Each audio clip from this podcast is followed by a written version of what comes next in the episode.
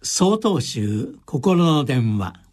今週は「慈悲の心」と題して秋田県龍岩寺安倍修道さんの話です。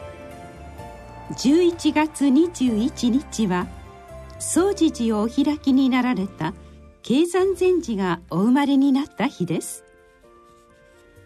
慶山様のお母様はとても信仰深い方で熱心に観音様を拝まれていました。その影響で慶山様は幼くして僧侶の道を志されたと伝えられています。8歳で永平寺に入り一生懸命に修行をされ19歳の時宝教寺という修行道場で指導役になられました。そんなある日慶山様は怠けている一人の修行僧を見つけました。普段ご自分を厳しく律していた慶山様はやる気のないものを許すことができず相手を激しく怒鳴りつけました。さらに怒りのあまり手を挙げようとしたのですがその瞬間突然体が動かなくなったのです。その時慶山様の心に浮かんだのは幼い頃見ていた一生懸命に観音様にお祈りするお母様の姿でした。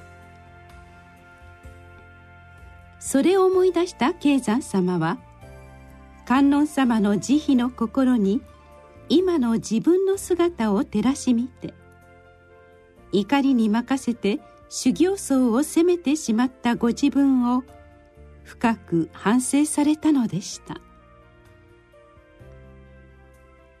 人間には怒りという感情があります。しかしその感情に任せて怒ってしまうとどうなるでしょうか。私も些細なことで友人と口喧嘩になったことがあります。怒りがだんだんと抑えられなくなり相手を怒鳴ってしまいました。それ以降友人との関係は修復できませんでした。学校へ行くのも憂鬱になり勉強にも身が入りませんでした。私は怒りに任せて怒鳴ってしまった自分をとても後悔しました。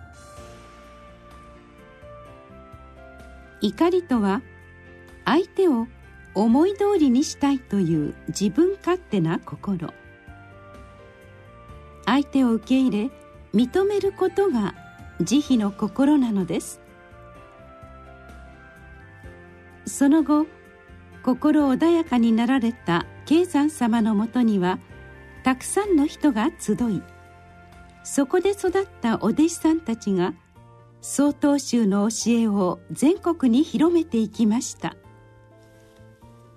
慶山様の慈悲のお心が曹洞宗が発展する礎となったのです。